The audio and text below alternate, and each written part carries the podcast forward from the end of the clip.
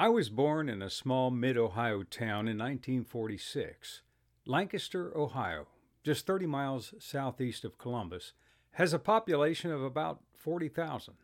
Its chief claim to fame is that it's the birthplace of Civil War General William Tecumseh Sherman. It's only grown by 16,000 people since I was born there and has succumbed to unemployment and economic distress, making it a just okay city to live in. Sad, since most of what's left of my family still lives there.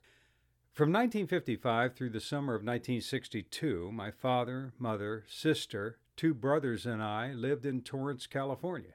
In the summer of 62, we returned to Lancaster, where I lived until 1979. This small Midwestern town was a nice place to grow up in and start a family. But in 1979, we left Lancaster and moved to Athens, Georgia. The reasons are many and varied, but that's another story for another time. I mention all of this to set the stage for what I'm about to share with you. My wife, son, and daughter still love visiting Lancaster. I'm lukewarm about it. But while living in Georgia, and when the kids still lived at home, we drove back to Lancaster a couple of times a year. When there, I stayed with my mom and dad, and my wife with her parents. But I would always take one afternoon to make the eight mile drive to Pleasantville, Ohio, to visit Rachel. Rachel was my maternal great grandmother. She lived to the age of 99 and never lost her sense of humor, although her hearing and eyesight suffered. In her late years, she lived with her daughter Florence, and I would drive there unannounced and spend an hour or two just talking to her. The stories she shared never ceased to amaze me. You might wonder why I refer to my great grandmother as Rachel. Well, we had a very special friendship. It was so much more than just a grandmother grandson relationship. As far back as I can remember, I was always able to talk to her on a peer to peer level. Maybe it was because I only saw her a couple of times a year.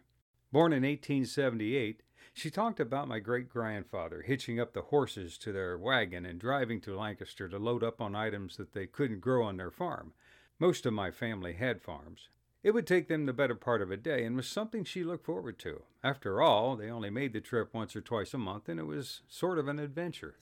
She would reflect about the lack of automobiles at the time of her birth, and now a man has walked on the moon, all in the span of her lifetime. She was delightful.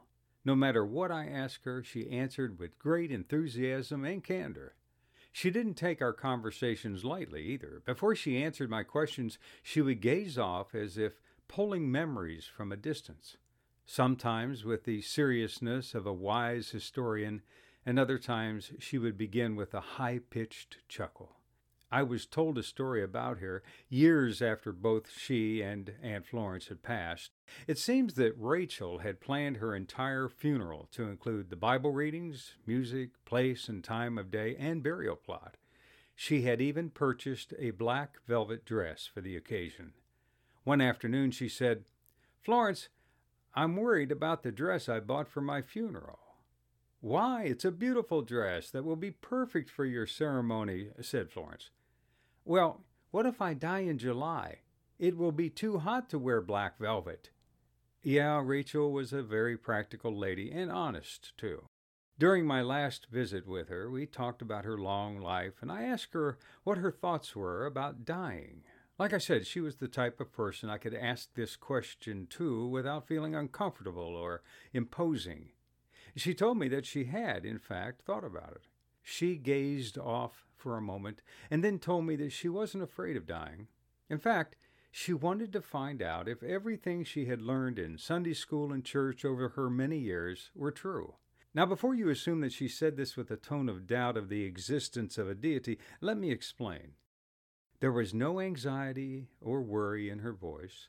There was no fear or regret that her time was near. Instead, her eyes twinkled with a joy of anxiousness to venture on, to rejoin her loved ones and begin a new journey. And I can tell you, where this dear lady is going, that black velvet dress will not be too warm.